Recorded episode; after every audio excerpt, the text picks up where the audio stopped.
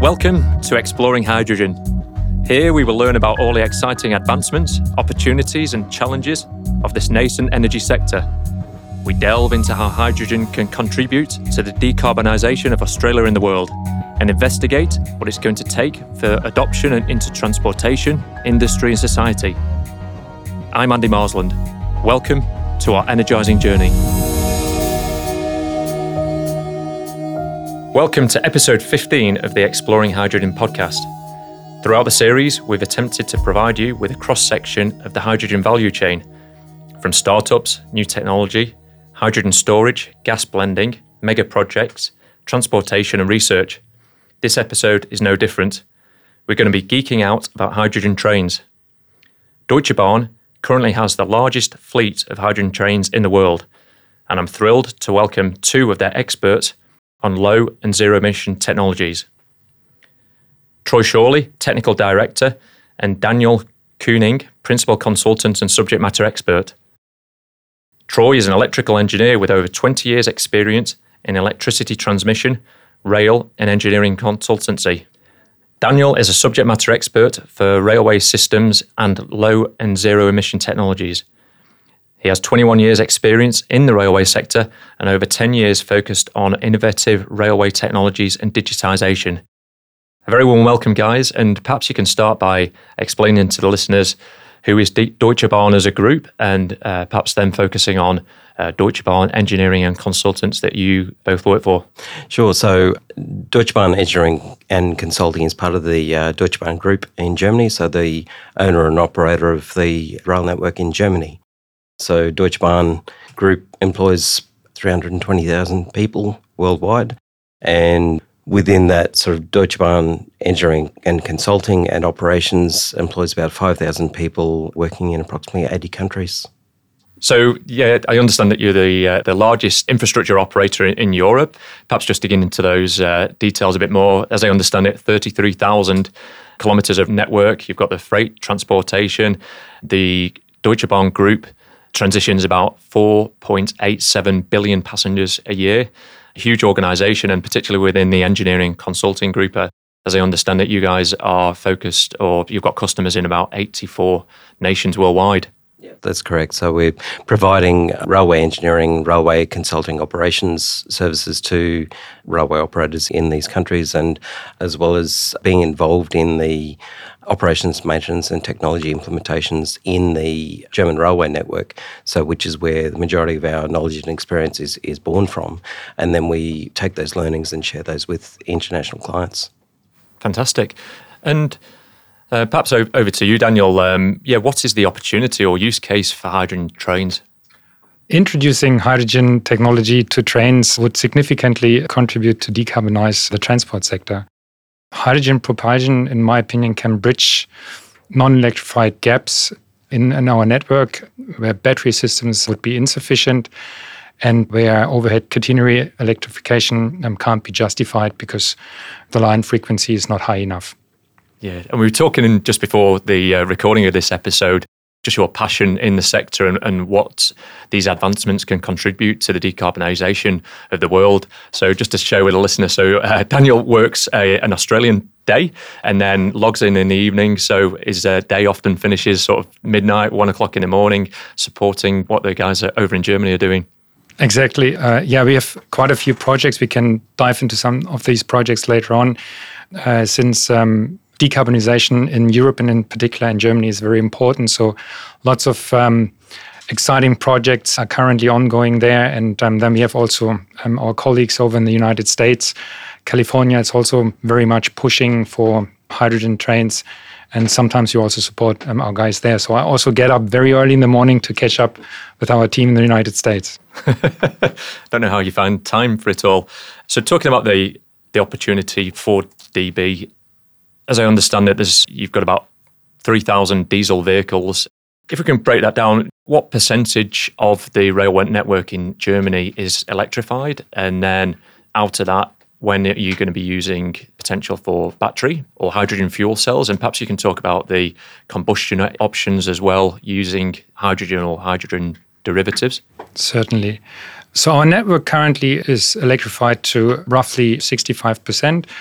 There's still a few stretches where we can justify further electrification. However, to achieve 100% electrification will never be viable due to some of the lines are very rural and serving areas that are not densely populated. So the cost of the electrification will be just too high. So that's therefore we want to decarbonize um, these services. Uh, we definitely need alternative propulsion systems. In general, we believe that rail transport is already very if not the most sustainable mode of transportation. When we look at our fleet uh, in general, most of the fleet is already electric. However, as you mentioned, we still have around about 3,000 diesel rolling stock uh, in our fleet. And yeah, these we need to decarbonize as quickly as possible. But as, as I said, in general, the railway sector is a very sustainable mode of transportation. When we compare that, for example, to the road traffic, when we look at the global emissions, road traffic causes about 12% um, of global emissions, aviation about 2 shipping is about 1.7%, and the rail is only 4, 0.4%. So that's already. Yeah, uh, so comparatively, it's 30 times more emission intensive than uh, than what rail transport is for road. So, and, and I suppose the displacement of aviations with high speed rail links as well will sort of further add to the decarbonisation of the transport sector. So, doing a, a modal split between aviation and high speed rail, so which is probably one of the opportunities that Australia has in front of it at the moment. And one of the strategies in Germany to reduce the overall decarbonisation of transport is to replace short haul flights with high speed rail intercity express services. Yeah, fantastic. And any stats around the uh, the speed of those? Are we talking like the Japanese bullet train kind of? Uh, for for Germany, sort of the operating speeds on dedicated routes is 300 to 350 yeah, but between 250 and 350. But yeah, Germany is not that big. So compared to Australia, what is considered a long route is probably here in, in Australia just an intermediate route. So as Troy said, opportunities are here. And if we can also find solutions to decarbonize high speed rail and to avoid stretches of costly electrification by finding solutions in the battery or hydrogen space, that'd be fantastic. But yeah, you were also asking about the different technologies and where they can be best um, deployed. So, in my opinion, still the best option for highly frequented railway corridors is full electrification, since the overall system efficiency is roughly 85 to 90%, and you can't beat that. However, when you can't justify full electrification and you, you find like shorter routes, currently up to 100 kilometers, that are non-electrified, then battery electric traction is a good alternative. You can recover braking energy and also have a high system efficiency. When the stretches are getting a little bit longer, battery technology currently can't cope with that. And also when the power demand is a little bit bigger for especially for freight transport, then hydrogen is a very interesting alternative. The fuel cell system can provide the range and combined with a battery system uh, it can cope with a high power demand. And yeah, as an intermediate solution, we can look at renewable carbon based fuels. They are also a way to quickly decarbonize railway traffic, and they are potentially a drop in solution for existing diesel fleets. So you're talking about potentially retrofitting your existing fleet as I said, it's not really a retrofit because it is seen as a drop in solution. Right. Most of the diesel vehicles can cope with these new types of fuels, HVO, hydrated vegetable oils, or e diesel. You don't need necessarily have to change anything on the vehicle. Great. I understand organizations like FFI are looking at uh, ammonia for the one of their locomotives on the rail link in, in WA to one of the mine sites what's the kind of use case for ammonia? It's good that you asked that question because Deutsche Bahn and Fortescue, we have a partnership in place. So we collaboratively develop these technologies because, as I said, hydrogen is interesting, but the range you can achieve is limited due to the volumetric energy density. And ammonia is a very interesting hydrogen carrier. So by using ammonia, you can store more hydrogen than in the compressed form. And together, FFI and Deutsche Bahn are currently testing a retrofitted diesel engine on a test lab in Germany, where we mix hydrogen and ammonia to a combustive gas, inject it into the engine, and try to optimize the combustion process. And there's still some exhaust emissions that are of concern. So it's a carbon free combustion, which is great. Um, so CO2 is not a problem. But there's still nitrous gases that can form. But there's after treatment solutions that we are exploring, and we are very convinced that this is going to be a zero emission solution in the future. Fantastic. Aside from the areas that you've already mentioned, what are some of the differences between how hydrogen trains are operated or maintained versus diesel locomotives? The hydrogen fuel cell trains effectively have an electric drive system, so they're very similar to the existing catenary electric locomotives. So they're very low maintenance schedule and cost for the electric drive system. The difference comes in with the energy system, so battery the need for battery replacements and uh, hydrogen fuel cell replacements. So the cost of maintaining those systems, even though it's probably relatively low, hydrogen fuel cells probably a little bit more intensive with inspecting of piping and joints and sort of thing. But uh, Exactly. The safety of the system is, is most important because hydrogen is a highly combustible gas. Unfortunately, there is currently not sufficient data available because commercial hydrogen fleet operation has just started. And to decide whether or not hydrogen trains can provide lower cost of operation, we need more field data. Um, so that's currently under investigation. So these commercial fleets are being constantly monitored with diagnosis data, and hopefully, let's say in a couple of years, we will have um, sufficient data to better estimate cost of maintenance. From the discussions that we're having with H2Q, you get various speculation. Perhaps a lot of these people aren't experts like you guys are, and things like the maintenance or the legislation around the maintenance and the safety aspects, it needs to be outside, but then kind of undercover. Is that a challenge for you guys at the moment? the safety and standards around the um, and processes around the maintenance of hydrogen vehicles. So they're currently being reviewed and developed in Germany with the projects that DB is being involved with, and at the same time, sort of organisations in, Australia who are investigating hydrogen technologies. They're also taking the, the first steps to understanding what the requirements are for the standards, the alignment of their operating procedures and technical specifications. So, yes, there is work that needs to be done in aligning the standards to achieve the safety required for uh, so there's no detriment to the current railway systems. You know, it's a work in progress, so things aren't going to happen overnight, but it's certainly the work being done in Australia is being done on the back of trial and, and development. It's being done elsewhere in the world, so Germany and the US, so which includes the development of specific facilities for the maintenance of hydrogen trains, which has detection and ventilation systems to make that process as safe as possible. But uh, you're right in what you said that in some instances, at present, some of the trains are being maintained outside in the open air when the hydrogen system is being worked on. So. But I believe it is the same transition that we had centuries ago, coming from coal as main source of energy in a rail vehicle, then transiting to diesel where everything thought, okay, this combustible liquid is very dangerous and new procedures had to be developed. And I think we are here in a similar scenario. So now we're transiting from diesel that we're very familiar with to hydrogen, which is for most of the people very unknown and the risk and hazards that come from hydrogen. We all remember the accidents that happens with the what's it called? The Hindenburg. Yeah, the Hindenburg. So yeah, but technology has significantly advanced and we have now as Troy said, in maintenance facilities, but also on board detection systems and safety systems in place that quickly can shut down the system in case of any failure. Yeah, yeah, we've undertaken these technology changes from steam to diesel, from diesel to electrification. So, in going to electrification, we've introduced a new hazard so of, of being electrocuted. So, not only can you get run over by a train, you can now get electrocuted from.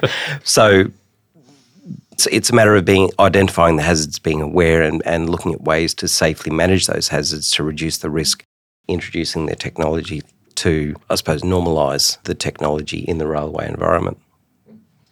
Germany appears to be leading the way when it comes to um, decarbonisation of the diesel fleets. So, what stage is the country up to, and what's the plan from here? So, currently in Germany, a few smaller fleets have been tested in commercial operation. which is fantastic. The first commercial operation with a larger fleet just started in December. The trains are operated by DB. And there's another few public tender processes in place currently to procure additional fleets for different rural networks. They look at HEMUs or hydrogen electric multiple units and also at BMUs, battery electric multiple units. Main reason for that is that the German government is really pushing hard for the decarbonization of the transport sector. Yeah, so there's a net zero target of 2040 exactly. for Deutsche Bahn. So, th- yeah, so we follow definitely the policies of our government. And since the government is our shareholder, we have to meet their targets. And definitely DB wants to lead the way towards decarbonization. Yeah, great. So, early stages, I think you mentioned before the uh, recording, there are about 27 units that you got.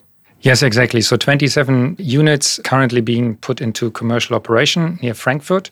It's the Taunus network, very challenging topology. However, that can be read in the news.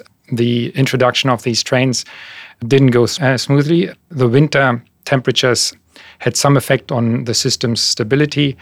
However, we're working closely together with the train manufacturer to fix these faults.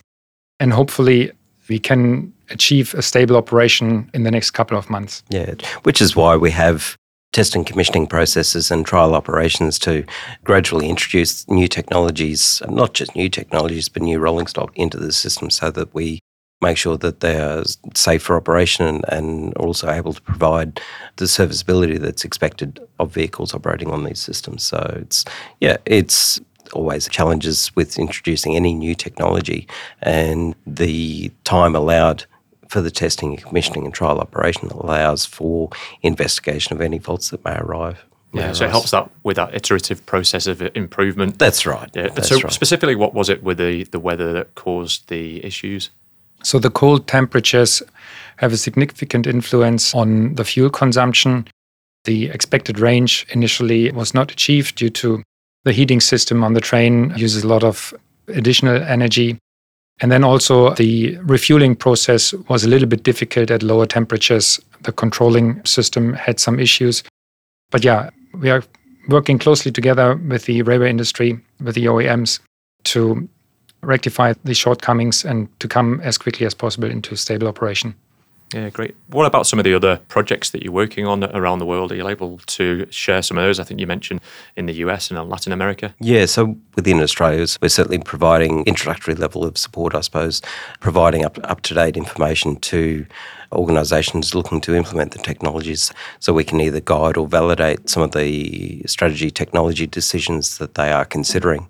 The follow on steps for that is also understand the Australian standards and how they view the introduction of hydrogen technologies into the rail environment. So within the Australian rail industry at the moment, it's, very much informative process and validation process of uh, so different organisations have different levels of understanding of the technology. So others are they understand that there's a need for decarbonisation. They understand that there are different technologies, but there's a limited understanding in how they start to take the first steps of introducing these technologies into their operations and the cost implications of that. So it's sort of no one wants to ask for too much money and sort of being able to justify something which they perhaps are not as well informed as, as they could be. So, and other work that we've done from Australia here has been a feasibility study for Vale in Brazil. So, looking at their iron ore operations, a route of 900 kilometres. So, initially they were looking for an electrification solution, so which we'd put together a combined battery and overhead electrification solution. So, as Daniel's indicated, so battery technologies have a limited range, but they can also be charged en route using overhead technology. So it's it's blending new technologies with proven technologies. So instead of electrifying that full 900 kilometre route, we only needed to electrify 400 kilometres at strategic mm-hmm. locations to top up the battery charge. So, but also sort of resources here in Australia are active on projects in Germany and in the US. Daniel sort of works German hours, sort of 10 p.m. Australia to midnight, but also in, in the US. So Daniel can explain more on projects. Yeah, just on Vale maybe also. So they realized that electrification poses a major challenge. So now they're looking, in addition to hydrogen options. So they're very open again to ammonia technology and have approached us. So that's very interesting that after reviewing our piece of work, they now come to the same conclusion that for heavy haul, maybe other solutions are also feasible. In the United States, we support our team here from Australia to look at options for the Californian network to deploy hydrogen trains for their passenger services uh, is a fantastic effort that's being done over there. In Germany, we've got the project currently ongoing H2 Goes Rail, which is a collaboration together with Siemens Group to develop hydrogen ecosystem consisting of a novel hydrogen passenger train, a high performance hydrogen refueling infrastructure that consists of an electrolyzer, a hydrogen storage, and a high performance hydrogen filling station, and also a hydrogen operation where we retrofit um, one of our depots, Deutsche Bahn depots, to be able to operate that train safely and to maintain it safely. So that whole ecosystem is currently being developed. The entire project started in November 2020 and hopefully will be finished in 2025. So it's a long stretch, but as Troy said before, it's very important that we look at all aspects of these new technologies, that it is safe, that we figure out all the different impacts on operating costs, on capex, and that we design the system to be as competitive as possible compared to the current diesel. And are you able to give that comparison at, at the moment in terms of capex initially and then the total cost of ownership? So I can't disclose that much, but definitely if you look at hydrogen trains currently for passenger operation, the capex are significantly higher, roughly two to three times of that of a diesel train which makes it very challenging for the implementation. The second challenge definitely is currently the cost of fuel. So, hydrogen, green hydrogen, in particular produced in, in Germany, um, is very expensive because we have limited renewable energy to produce that hydrogen.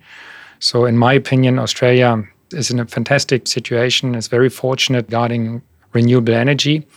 Australia can play in the future a very significant role on the global energy market in providing green and clean hydrogen to the world. There's a trade agreement in place between Germany and Australia around hydrogen technology and supply of green hydrogen, which is very exciting. Last but not least, the last challenge is that hydrogen trains still have a limited range when compared to diesel trains.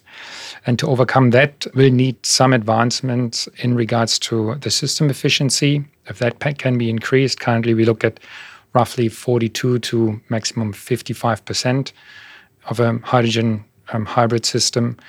And also, we need some significant improvements regarding the storage of the hydrogen onboard storage on the vehicle. Showing my ignorance here, but to get more range, is it not a case of just getting more storage on there? If it would be that easy, that'd be fantastic. But unfortunately, the volumetric energy density of hydrogen is very low. So you have to compress it. Currently, the railway sector has agreed on a pressure of roughly 30 to 35 megapascal or 300 to 350 bars. If you compare the same size of a diesel tank and compressed hydrogen at this pressure that I mentioned, we're getting about 7% of the range. So, just to give you an idea, how much more storage you would have to put on a train to achieve the same range as with diesel currently. So, that's currently not feasible, of course. So, we have to find innovative solutions for hydrogen pressure vessels. Usually, they have to have a, a certain shape. Nowadays, they're round, but there's research going on to investigate if new materials can be found so that hydrogen tanks can be shaped in a different form so that they're easier to integrate in spaces in a rail vehicle and they don't necessarily have to be round and on the rooftop as it is today. Yeah, fantastic. What about the recyclability and what happens with the existing fleet at the moment? How much of that can be kind of upcycled or reused? And similarly with the new trains coming in, looking at that whole life cycle. So retrofitting existing diesel vehicles with a hydrogen fuel cell hybrid system uh, consisting of a fuel cell and a battery system is usually very challenging because the train was not built to be an electric vehicle and the constraints are very challenging. So, therefore, in, in our opinion, if you look at current diesel vehicles that still have a significant lifespan, and can be used for at least, let's say, two decades still. There's a different option that can be explored hydrogen internal combustion engines or ammonia hydrogen internal combustion engines. So that would be an easy way to, I say easy, not very easy, but at least an easier way to retrofit these vehicles just with a hydrogen or ammonia tank system. And then we need some engine modifications to allow for this new fuel to be combusted in the internal combustion engine. In general, when we look at these new components that go into a propulsion system, batteries and fuel cells, it remains to be seen how easily they can be recycled. Today, in every rolling stock has a lead acid battery system as part of the train energy system. For these batteries, there is a whole recycling chain in place today. And I think if we transit to lithium ion batteries and also to fuel cells, the same recycle chain has to be developed for these new battery cell chemistries and also for the fuel cells. And I think all OEMs that we are talking to are very open to that. So there's cashback system currently being discussed. So after a battery is not longer suitable, for example, for servicing a rail vehicle because we have a very volatile power demand that stresses the battery, then usually a manufacturer would take the battery system back and then provide it to a different application, for example, to a stationary battery system that can serve in the energy grid where the stress on the battery would be more moderate. And the same can be also be introduced for, for fuel cells. Once they have served their life in a vehicle where they see lots of stresses, they can maybe also put in a second life application in stationary applications. Yeah, great. We touched upon it before, but could you provide a bit more commentary around the the regulations and the government policies for hydrogen in Australia? And have there been kind of any sticking points to move things forward over here?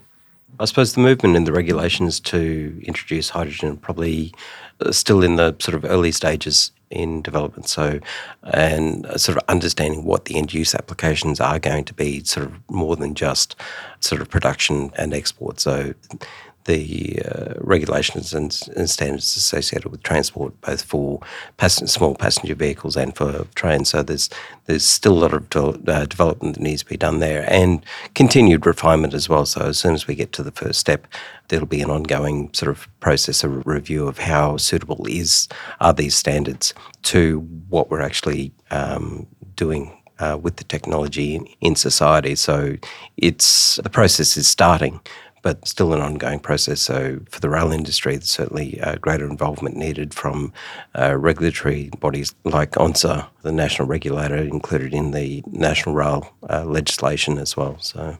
And what we need, in my opinion, is also then some pilot projects so that they can actually see how these standards can be applied and showcase that this is something that's very viable already because Europe and the United States are currently doing it. So why not setting up similar projects here and explore these opportunities. Yeah, there's a the first stage of development and, and, aligning the projects with those standards, and then looking at the outcomes from these projects, and then once again aligning the standards with the outcomes of, of these trial projects.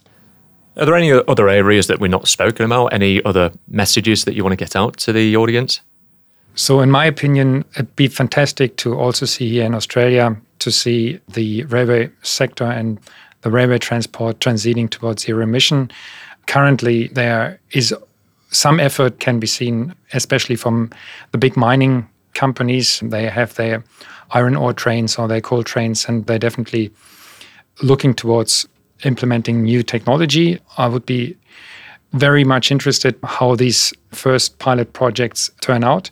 At the same time, I think what we need here also in Australia would be more government support for these new technologies. When I compare that to Europe, there's huge funding opportunities in Europe, and it is made very easy for operators and also for manufacturers to explore these new technologies and also to roll out new fleets because most of the governments are really supportive, put out huge grants. I miss that a little bit here in Australia. It'd be fantastic if state governments, territory governments, but also the federal government would invest more money in that sector and decarbonization technologies, in particular in hydrogen. As Troy said, it feels like Australia is very much focused on the production of hydrogen, on, on the export of hydrogen, but not very much on local application.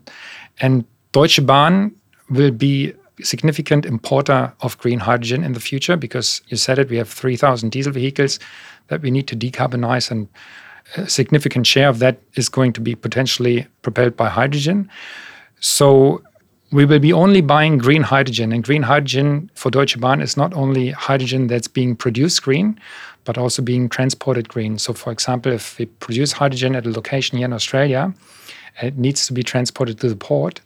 And Australia does that by diesel train. It's not green anymore. So, no. we need these local applications here and, and that push towards decarbonized railway transport sector as well. It seems like the momentum is slowly shifting, but I completely uh, agree with you. We need to move quickly, and you know the legislation that came out of, out of the US for the Inflation Reduction Act, and quickly followed by you know what's happening in Europe and Canada.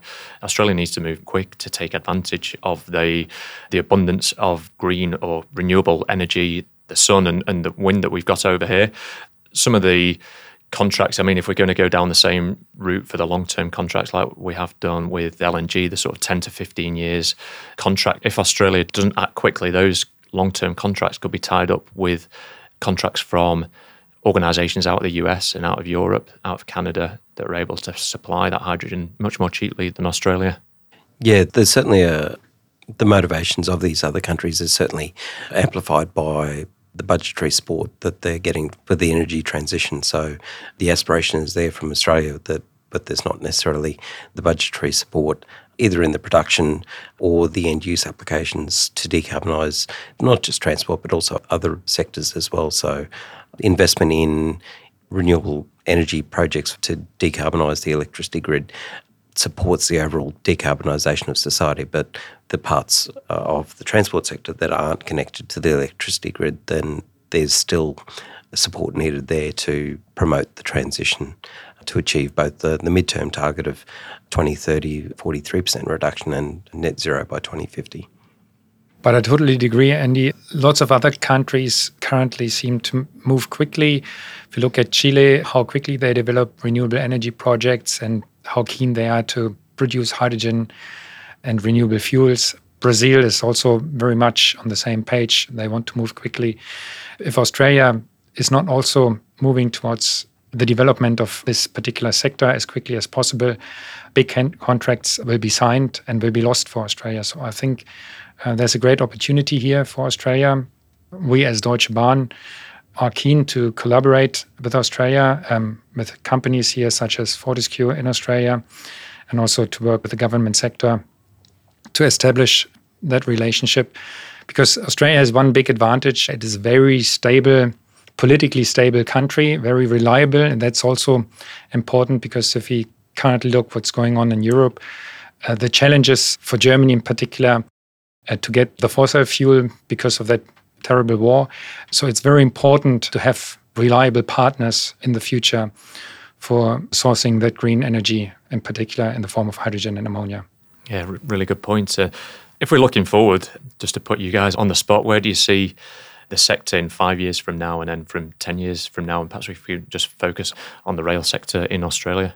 Yeah, certainly in five years, we would like to be at at least at the trial implement stage of implementation stage of introducing hydrogen technologies in, in the rail sector. So whether that be as a fuel cell or ammonia combustion. So there's certainly opportunities in the freight sector, in the mining sector, who seem to be more motivated to be involved in these projects, but also benefiting the passenger commuters as well. So replacing some of the diesel passenger trains with hydrogen fuel cell trains. Be good to be at trial implementation stage there in five years.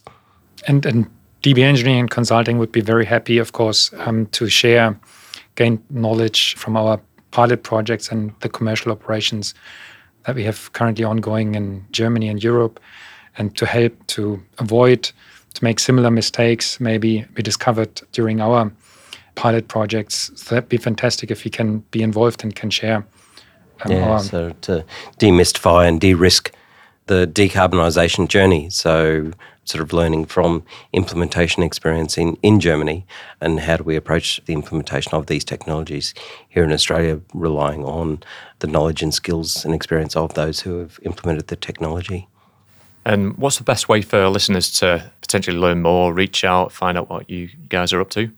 We're quite active on LinkedIn, sort of promoting any sort of significant changes. So I think H2 Goes Rail has its own website as well as well as the Deutsche Bahn website, so Deutsche Bahn Engineering Consulting or Engineering Consulting Operations websites promoting projects that we're directly involved in, as well as other projects include the decarbonisation projects.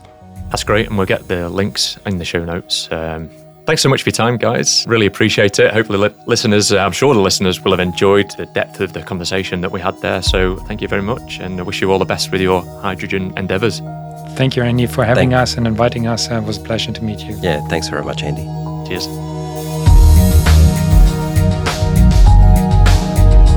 I'm Andy Marsland. Hope you enjoyed the show. Thanks for joining us on the hydrogen journey. We welcome you to join us at our next episode. Please remember to subscribe and review the show and hope to see you next time.